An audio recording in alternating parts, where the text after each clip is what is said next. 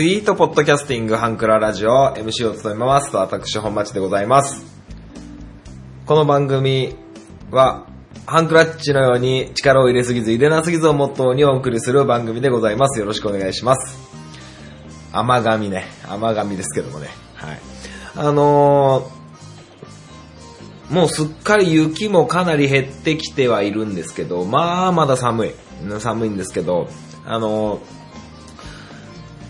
スタッドレスタイヤっていうタイヤがありまして、あのー、暖かい地方の方は少し縁遠いかもしれないんですけど、えー、新潟県も含めてこう雪国ではですね、車のタイヤを夏タイヤ、冬タイヤと、えー、分けてていまして、冬になったらちょっとこうギザギザが、ね、タイヤの目のギザギザがね、細かい、そういう雪道に特化したタイヤを履くわけなんですけど、まあ、大体新潟県、まあ僕の住んでる三条市という町では大体12月、早いところで12月の初め頃に夏タイヤから冬タイヤへのタイヤ交換、そして、えー、3月末ぐらいまでに、まで履いて、3月の末ぐらいに冬タイヤから夏タイヤに、えー、タイヤ交換をするということがあるんですけど、えー、僕は去年の10月に新しい冬タイヤを買ったんですよ。まあ大体まあだいぶ割安で6万ぐらいだったんですけど、で、まあ全然こうタイヤの目も減ってない感じだったんですけど、この間、あの、夏タイヤを買いに見に行ったんですよね、タイヤ屋さんに。まあ、イエローハット的な、えー、ところに行ってですね、えー、見に行って、ああ、こんな感じの値段か、なんて思って、えー、終わって、えー、車に戻ったんですよ。そしたら、タイヤふわーっと見たら、タイヤの横がね、すごくえぐれるように切れてて、なんだこれと思って、まあ全然パンクとかはしてないんですけど、なんかすごい傷ができてて、多分、雪道とか、あの、雪が積もってると何があるかわかんないんですよね。その積もってる、その中身っていうか。そこになんかどっか引っ掛けて、そのタイヤの側面を、こう、傷つけちまってたんですよね。で、この間、その僕のよく行ってる車屋さんに、あの、行って見てもらったら、あの、あ、これはダメだと。あの、側面っていうのは本当に良くないと。側面の傷は本当に何が起こるかわかんない。大丈夫なこともあれば、ダメなこともあるから、本当にこれはもう変えなきゃやばいよってなって。いや、マジかと思って、せっかく買ってすぐだったのに、タイヤ1本変えなきゃなのかと思って、で、まあタイヤだいたい1万ぐらい、1万前後っていう感じで、参ったなぁと思って。はい。で、夏タイヤを買うんですけど、冬タイヤの右前、えー、フロント右のタイヤがそうやって削れてて、で、夏タイヤも僕ないんで、夏タイヤを買うんですけど、で、僕の車、車検を通して、まだ数ヶ月なんですよ。で、数ヶ月で、えー、次の車検を通さない予定でいるんですよね。はい。もう廃車にしようかなと思ってて。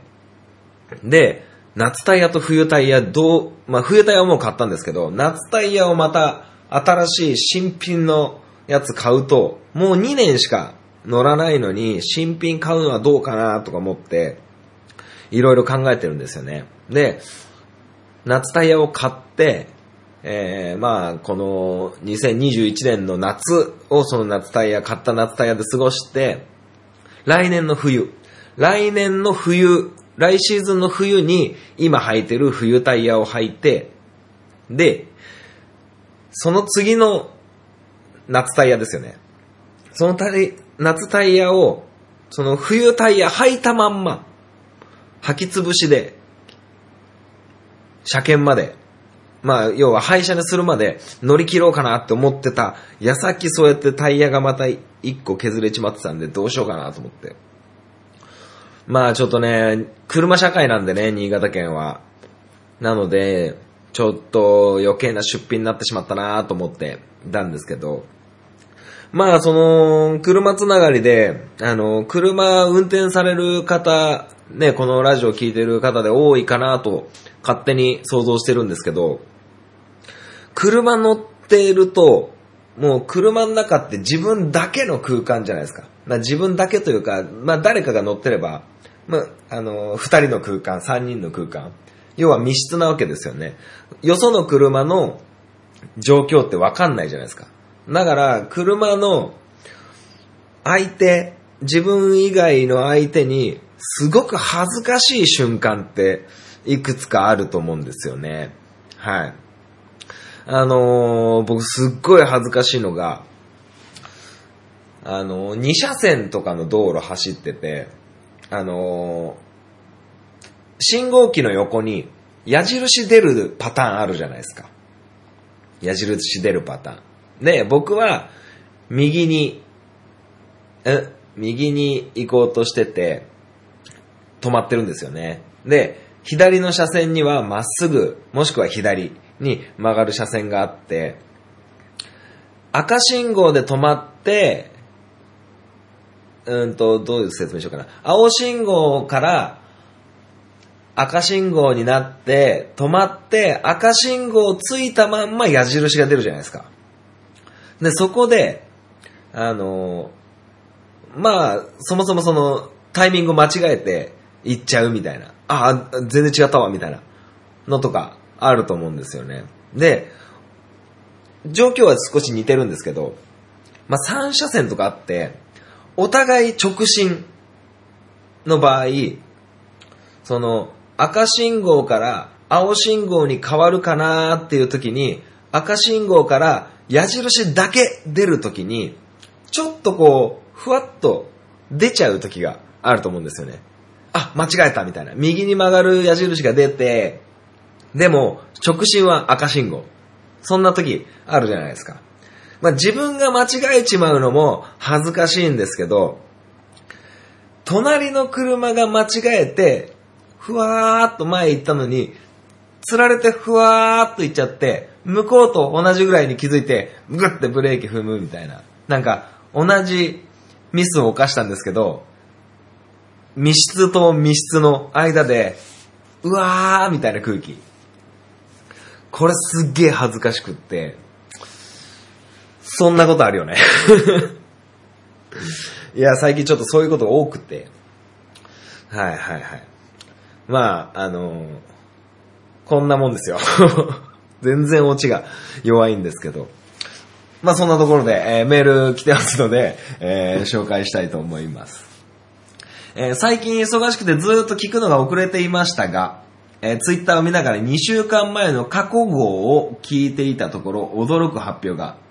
え本町さん。えマジで？本当にいきなりの発表、大変驚きました。驚きました。すいません。まさかまさか、アントニオ猪木が入院中なんて、突然の発表でめちゃくちゃ驚きました。こいついじってんな。こいついじってんな。2週間前っていうと、このハンクララジオ番組終了のお知らせという、えー、放送をしたと思うんですけど、こいついじってんな。えー、これね、ラジオネーム書いてないんですけども、言っていいかなあの、赤犬丼さんなんですけど、いつもいつもいじってもらってありがとうございます。はい。えー、特勤マッシュでも取り上げられてもらいましたね。ハンクララジオの終了のニュース。えー、それに関しては、本林さんが喜んでるなと思って聞いていました。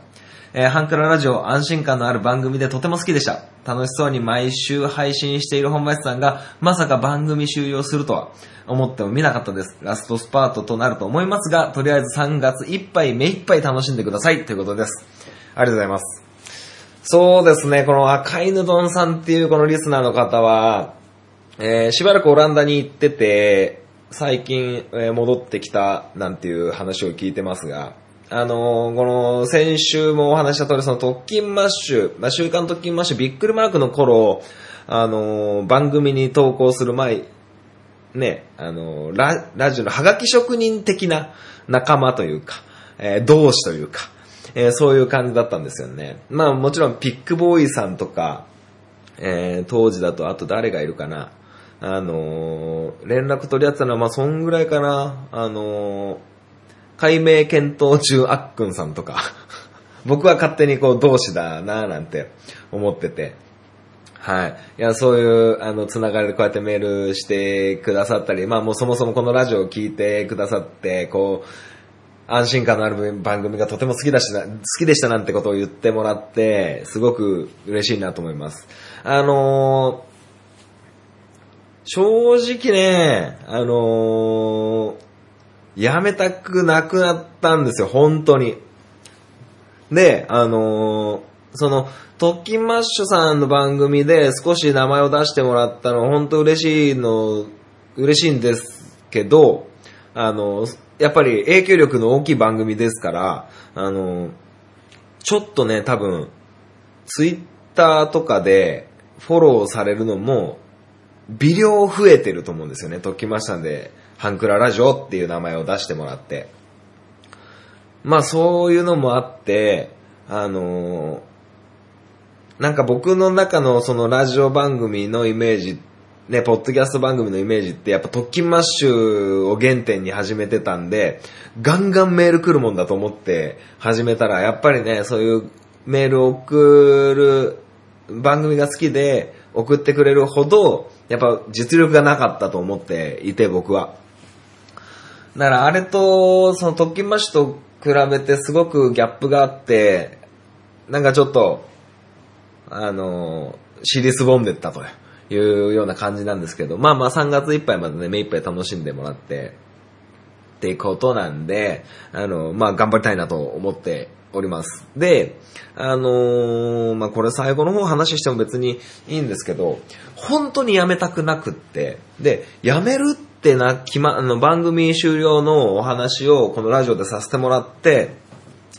そこから、新番組のプランみたいなのタイトルとか、あの、アートワークどうしようかなとか、番組の構成どうしようかなとか、あのー、想像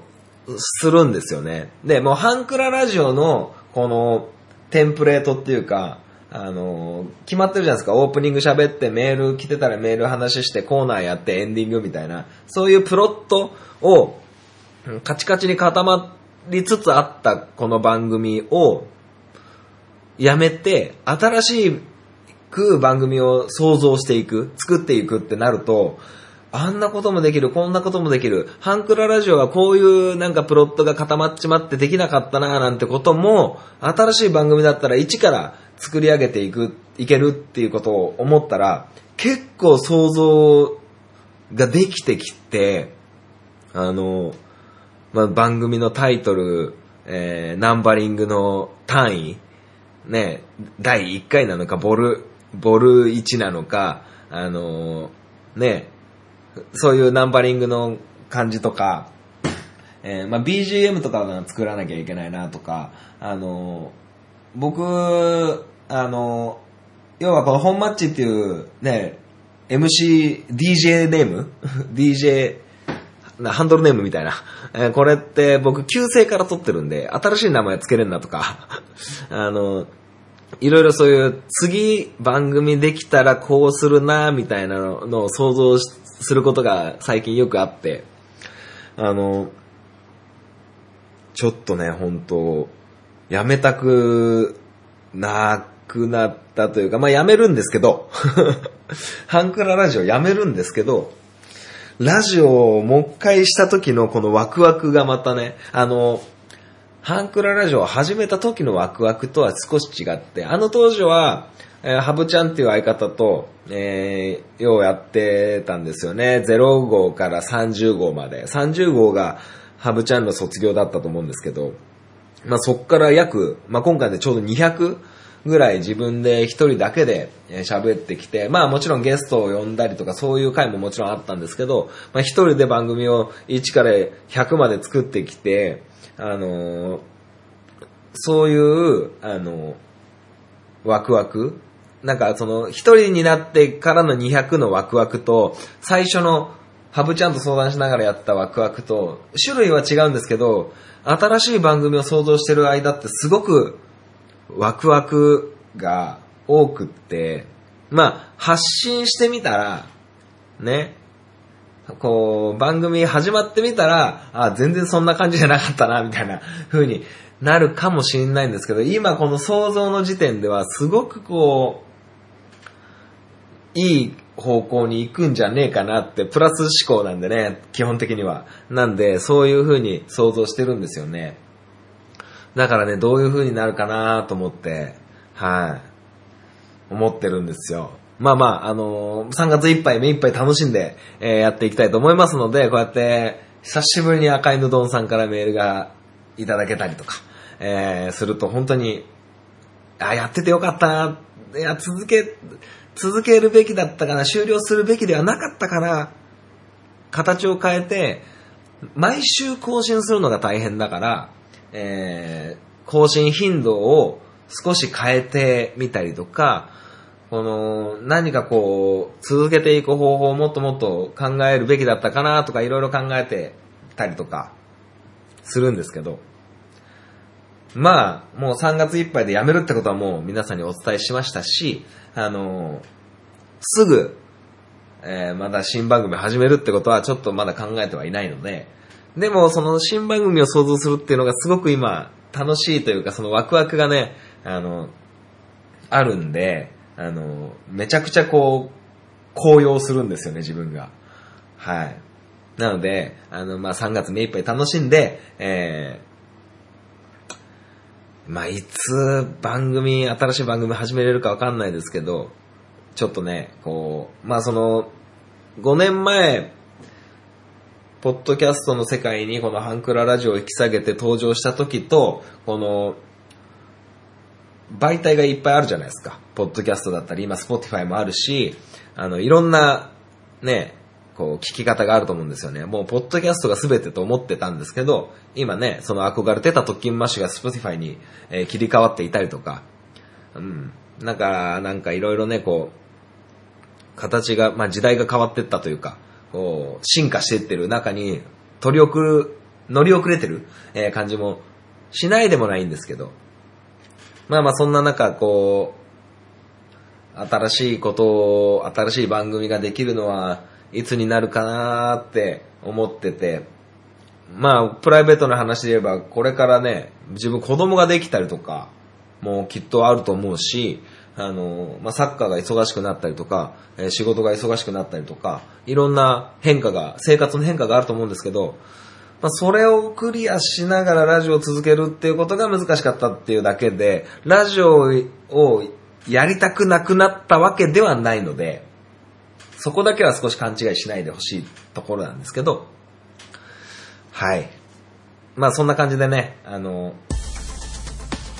頑張っていきたいと思いますよ。本当に赤いのさんありがとうございます。はい、皆様からのメールがね、本当に、えー最後、ラストスパートを駆け抜ける、えーパワーになりますので、あのお寄せいただけたらと思います。それでは、最後までお聞きください。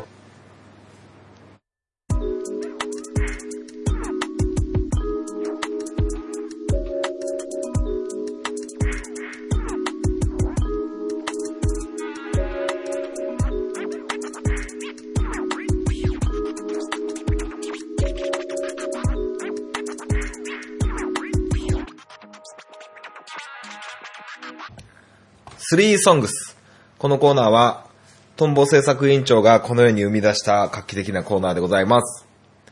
内容は、えー私本マッチがアーティストさんを一組選んで、そのアーティストさんの楽曲を3曲選んでいくというコーナーでございます。はい。えー今回は、うんと、先週、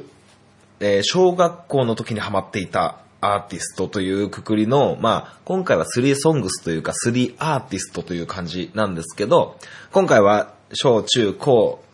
えーその3年代を、え3週にわたってやろうということの第2弾、中学校の頃にハマったアーティストということになってます。えーで、私本マッチはですね、あの、もう、無類の Mr.Children 好きなわけですよ。はい。まあ、小学校の頃から、えー好きだったわけですよ。 Tomorrow never knows、えー名もなき歌。まあ、その頃からですね、シーソーゲームとか。えー僕まあ、小学生の時えー、なんでそんな混ぜてる歌聴いてんだって話なんですけど、僕はお兄ちゃんとお姉ちゃんがいまして、えー、まあそういう影響で、もうミスターチルドレンはもうその頃から好きなんですよ。だからそういうもう、殿堂入りしてるんですよね、僕の中で。なので、ちょっとそ、ミスターチルドレンとかは省いて、なんかその中学校の時だけハマったみたいな、そんな感じのアーティストにしていきたいなと思います。えー、その前に僕の3 songs なら、ならぬ3アーティストを、えー、紹介する前にメールが来ているので、えー、読ませていただきたいと思います。え、本町さんこんばんは、トンボです。えー、自分も月曜特勤マッシュ聞きました。えー、渋ちゃんがハンクララジオについて話しているところは、自分もなんだか嬉しくなりました。えー、もともと週刊特勤マッシュが、えー、きっかけでこのハンクララジオを知ったので、なんだか感慨深いものがありましたね。いや、本当に、あの、ブルータスもね、えー、ちゃんと買いまして、えー、見ましたよ。やっぱすげえなと思って、もう憧れ、憧れた人間違ってなくてよかったって思いました。はい。まあ、ブルータスの話はね、多分、えー、月曜日の特勤マッシュの方で、えー、おしゃべりされてると思うんで、はい。じゃあ、続きいきたいと思います。えー、さて、 Three Songs ですが、先週は小学校、今週は中学校の時に印象に残ったアーティストということで、今回は2週分合わせて3組選びました。まずはテレビ枠から1つ。それは、サムシングエルスです。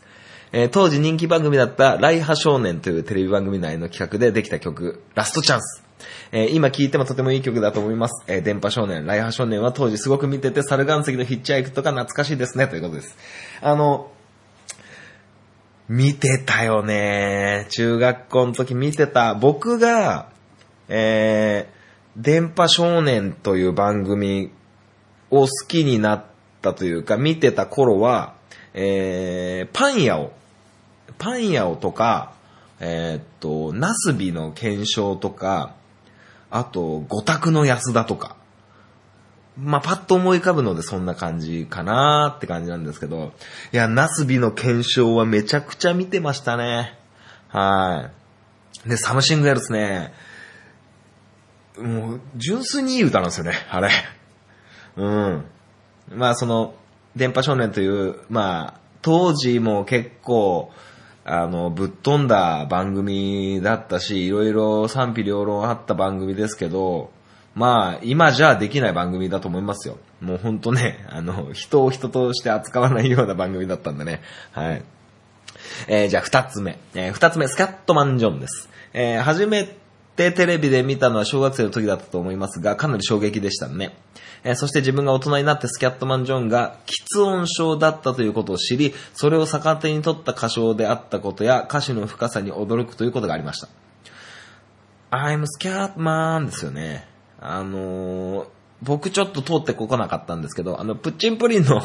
CM でしか、あの、僕は拝見することがなかったんですが、え、喫音症ってどういう症状なドモるみたいなやつかね。ドモるみたいな感じかなと思うんですけど。いやー、ピーパッパッパロね、あのー、小学生の頃、僕も小学生の頃多分、初めて聞いたんじゃないかなと思うんですけど、はい。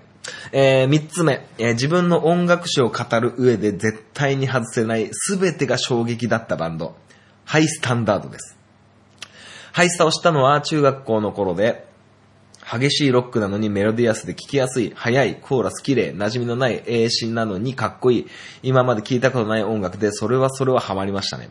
えー、当時、ハイサにハマった仲のいい同級生3人がいて、いつかライブに行ってみてえなーなんて言ってたのですが、ハイスが長い休止期間に入り、その夢を叶うことなく自分たちも大人になりました。しかし、ハイスタ復活のニュースがあって、2017年の全国ライブツアーの発表がありました。ただ、みんな住んでいるとこもバラバラで仕事が忙しかったり、家庭もあるので、ライブに行ける人なんていないだろうと思いながら、ダメ元で声をかけてみました。そしたら、みんななんとか都合をつけてくれて、奇跡的に全員集まることができました。約20年の時を経てみんなでライブに行くという夢が叶いました。えー、音楽聴き続けてよかったなと思えた瞬間でした。そのライブに行けた感動と、ライブ後にいいおっさん4人で、えー、4人が肩を組んで撮った写真は一生の宝物です。では、またお便りします。トンボということで。ハイスタはほんとそうですよね。あのー、まあ、僕このハンクララジオは、新潟県の三条市というところで、こう、僕は今おしゃべりしてるんですけど、南波さんが、新潟の人なんですよね、確か。僕、あんま詳しくはないんですけど、なんでなんですかね、中学校の頃、あの、英詞の歌、みんな聞いてませんでした。僕はあんまり正直通ってこなかったんですけど、ハイスターはもちろん知ってました。ハイスターは知ってたし、えー、スネイルランプとかもその頃みんななんか、いきなり、ね、英語の曲、いや、昨日までグレー聞いてたじゃん。みたいな。昨日までラルク聞いてたじゃん。ルナシー聞いてたじゃん。みたいな感じだったのに、いきなりハイスタとか、ね、聞き出してなんか、僕ちょっとそれに乗り遅れちゃった感じあるんですよね。もう仲間内で。まあまあ、それでも、まあ、あの、スネイルランプ、まあ、スネイルランプとハイスタしか僕は知らなかったんだけどな。まあまあ、そんな感じでしたね。はい。ハイスタいいっすよね。あの、まあ、 Stay Gold とかね。僕、 My First Kiss がやっぱり一番好きで。はい。 Dear My Friend もいいかな。はい。まあまあ、そんな感じでございますよ。はい。いや、本当にね、この、なんか、この、トンボさんがメールいただくのがもう当たり前になってきすぎて、あの、大体ね、週末にね、メールくださるんですよ。なので、あの、金曜日の午前中とかたまたま休みで、あ、今収録できんなって思ってても、あ、トンボさんのメールが来てないからまだ取れないや、みたいな感じになっちゃうんですよね。いや、本当にありがとうございます。あこの、まあ、このハンクララジオ長い歴史といいますか、5年間の歴史の中で、えー、この下半期を思いっきり担ぎ上げて支えてくれたトンボさんですね。本当にありがとうございます。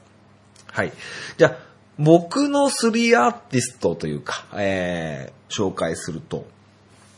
まあ、中学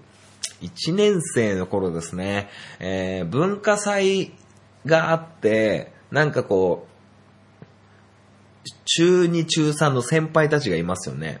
中2中3の先輩たちってなんで、この僕らが知らない1、2年でこんな大人になってるんだっていう感じ。どういうことかというと、僕が4年生の頃、5、6年生なわけですよね、その先輩たちは。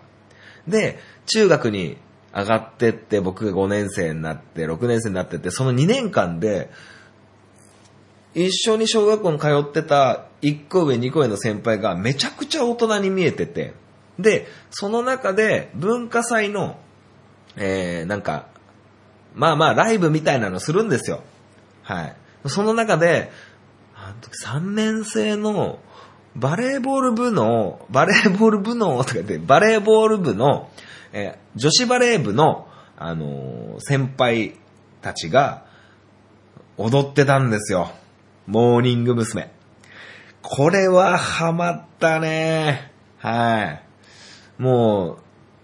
クラスの男子というか、あのー、まあ、仲間内で、推しメン、今で言う推しメンみたいなのが一人いないと話についていけないみたいな。はい。僕は市井さやかさんが好きでしたけどね。はい。いやーねなんかこう、当時僕、すごくこう、あの、尖ってた、尖ってたっていうか、なんか、僕ね、5、6年生の時に、好きな子がいたんですけど、なんか、そういうの、かっこ悪いぜ、みたいな 風に思ってて、女の子と会話するのとかもあんまりしなかったりとか、で、中1になって、もうそのタガが外れたというか、あの、モーニング娘。好きだぜって言って、あの、堂々としてられるメンタルを手に入れたというか、まあみんな好きでしたからね。はい。で好みの、ね、まあ僕で言うと市井さやかさんが好きって言って、ああ、わかるわかるって言ってもらえたりとか、あの、まあまあそれこそ、その中学校の先輩で、まるまる先輩すごく可愛いよねっていうのを恥ずかしげもなくみんなの、まあもう、直接なんかもちろん言えないですけど、そういうことを言えた、えー、中1、えー、モーニング娘。めちゃくちゃハマりました。やっぱりラブマシーンからですかね、ヒリがついたのは。はい、ラブマシーン、恋のダンスサイト、えー、とかね、はい。すごく聞いてましたね。はい。で、二つ目、えー、二組目は、あの、これは今でも、えー、好きでいるんですけど、ドラゴンアッシュと中学の頃出会ったんです、僕は。はい。たまたま、兄貴が、バスソングスっていうアルバムを、まあ、なんか持ってて、それを聞いたらもう、それこそこのトンボさんがハイスタと出会ったのと同じように、僕はめちゃくちゃドハマりして、はい。あのアルバムはもう僕の中でも名盤中の名盤になってて、多分トンボさんもドラゴンアッシュ好きだから、あの、分かってくれると思うんですけど、あのー、もうね、あのー、いいよね、あれ。アンダーエイジソングから、日はまた登り繰り返すとか、その日はまた登り繰り返すが結構好きで、あの、中2だったかな、中2だったかの時になんか文集を書く授業みたいなので、もうタイトル完全に日はまた登り繰り返すって、もう中2全、中2病全開な中2でしたから。はい。まあまあそんな感じでね。で、その、あの、当時僕は中1の頃に、近所にツタヤができたんですよ。中1かな？中1の時にツタヤができて、あの、CD とか、あの、DVD とか、まあ、当時はまだ VHS だったんですけど、あの、を借りに行くってなると、ちょっと中学生が自転車こいで行くには、ちょっときつい距離に、えー、ビデオワンっていう、あの、レンタルビデオ屋さんがあったんですけど、もう近所にツタヤができたもんだから、もう毎週のように行って、まあ毎週のように同級生とそこで出会うんですけど で、そういうのがあって、中3の時ですよね、あの、バトルロワイヤルっていう、藤原達也さんと前田明さんの主演の、あの、15歳未満は視聴禁止の、ね、あったじゃないですか。学園映画なんですけど、こう、今から殺し合いをしてもらいます。みたいなやつ。あ、いいですよ。どうぞ笑ってください。あの、僕のクオリティの、えー、全然ない、たけしさんで、あの、笑ってもらっていいんですけど。いや、すいません、すいません。あの、あれを見てて、あの、まあ、なかなか衝撃、まあ、結構話題作だったし、衝撃だったし、僕らその頃中学生だったんで、本当は借りれないんですよね。借りれないんですけど、あの、親の、その、ツタヤカードを借りて、えー、ね、見たりとか、もう、なんでしょう、そのレンタルビデオ屋さんはもう全部借りられてるんですけど、その棚に戻しに来るタイミングを、あの、もう調べて、その瞬間ツタヤ行って、えー、借りて友達呼んで見てたみたいなことがあって、エンディングテーマが静かな日々の階段をっていう、ドラゴンアッシュの曲で、それがめちゃくちゃかっこよくて、はい。それでもうドラゴンアッシュの古谷健二さんにはもうドハマりでもう憧れ中の憧れになりましたね。はい。すっごい好きです。今でも好きです。まあ、強いて言うなら僕はアイスマンが一番好きなんですけど、はい。そのバスソングスっていうね、あの、アルバムがすごくかっこいいんで、もしよかったら、あの、ね、探してみてはいかがかなと思います。はい。じゃあ3組目、3組目 ?3 つ目か。3つ目。これ僕あんまり通ってこなかったんですけど、なんか中学の頃みんな、僕の周りみんなハマってたっていうアーティストなんですけど、ジュークという二人組のデュオ？今だと？小袋とかゆずみたいな感じ？ジューク、あのひ、もあの紙飛行機曇り空？とか、いつかとか、あれの、なんだ、あの、イメージイメージをこう描いてる、絵、絵描いてる人、中村光さんの下敷きとか、ノートとか、みんな持ってたんですよ。なんか、あの、すごいこう、えー、格言みたいな、こう、ね、友達は大切みたいな、あの、仲間、は一生ものだぜ、みたいなメッセージが書いてある、あの、みつるさんの、326、みつるさんの、下敷きとか、ノートとか、そういうのみんな持ってて、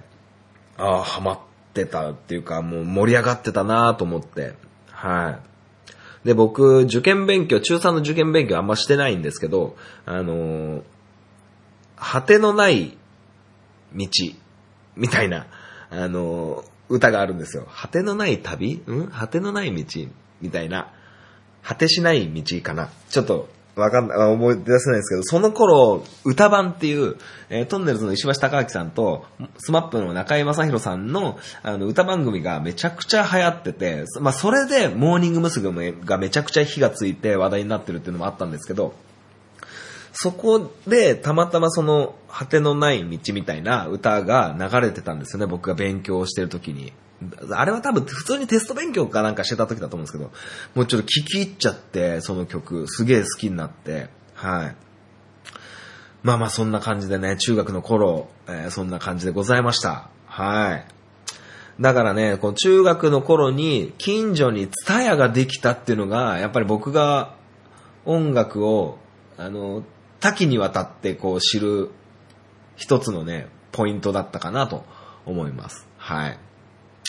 まあそんな感じでね、中学の頃、ちょうど CD を買う買わないみたいなのが楽しい頃ですわ。はい。でそんな頃に伝えができて僕はちょっとすごく、あの、良かったなって思い出を今こうお話ししてって思い出しましたけどね。はい。ということで、スリーソングス、え、来週が17日ですよね。えっ、ー、と、来週の17日、その高校生の頃ハマったアーティストを持ちまして、スリーソングス、このコーナーを最終回とさせていただきます。えー、皆様に、あの、愛された、このコーナー、えー、非常に、えー、名残惜しいんですが、えー、次回が最終回ということで、はい。皆様からの、えー、メールを非常に楽しみに待っております。それでは、スリーソングス以上でございます。